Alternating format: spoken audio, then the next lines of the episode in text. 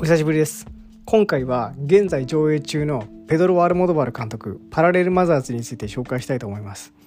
でこの映画はあの中年と17歳の2人のシングルマザーの話でで中年女性はジャニスというフォトグラファーで、まあ、不倫の関係を持った考古学者との間に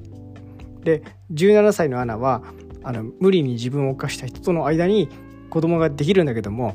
あのジャニスの相手がこれはうちの子じゃないってことで DNA 検査をしたらなんと自分の子じゃなかったんですねこれ。で一方アナの方に行った自分の子は、まあ、突然死してしまってっていう、まあ、大変な話なんですよね。で子供は可愛いっていう、まあ、気持ちでいっぱいのジャニスなんだけど、まあ、いつかアナにそのこと言わなければいけないっていうことででこれねあのひどいことやってるのが、まあ、一度はアナの連絡先を消して子供を持って逃げてしまおうってことであのジャニスはアナから逃げ続けたことなんですよ。でこれ再会したのもだからもうほんとたまたまなんですよ。でこれはですねあの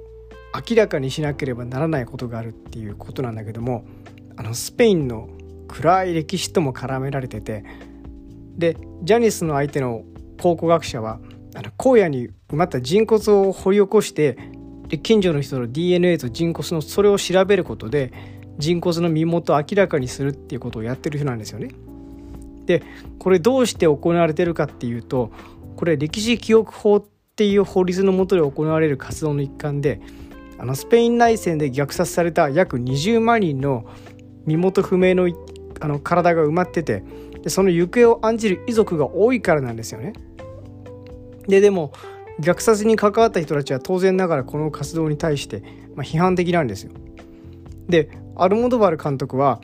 被害者も加害者も過去を明らかにしてでそれと向き合わなければ前には進めないっていう意味で、まあ、取り違いと内戦をこううまく重ねたんですよ。で彼の中で今作新しかったことはあの自身が繰り返し描いてきた母親というものにスペインの歴史を絡めることであのオールアバート・マイ・マザーって映画があるんだけども、まあ、その中で息子と元夫を失った主人公にも見られる、まあ、孤児の未来へ、まあ、なんとか向かっていかなければという決意とあのスペインのあるべき姿を重ねようとしたことにあると自分は考えてるんですよね。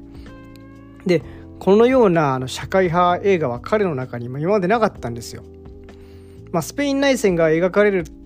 といったあのことはですね例えばあの抱擁のかけらとかでもあるんですけども初めてでこうダイレクトに重ねたっていうのは。でただ一個共通する点はあの過去の出来事が深く物語と関わりを持っているっていう点で例えば「バッドエデュケーション」では、まあ、ある映画監督のもとに、まあ、かつての恋人が脚本を持ってくることから始まるんだけどこれ作品を完成させようって話じゃなくて恋人との間に起きたこととで彼と出会った寄宿学校で起きたことが語られつつで徐々に恋人の正体が明らかになっていくって構造になっていて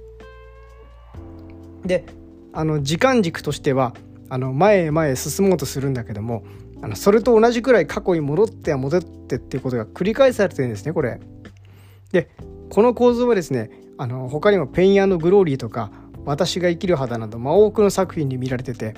で彼は決着のつかないままでは未来はないということを観客にも登場人物にも投げかけてるような気が僕はするんですね。で、まあ、そしてですね、まあ、今作ではあのスペインという国にも向けられたのではないでしょうか。えー、今作はパラレルマザーズの紹介でした。ご視聴ありがとうございました。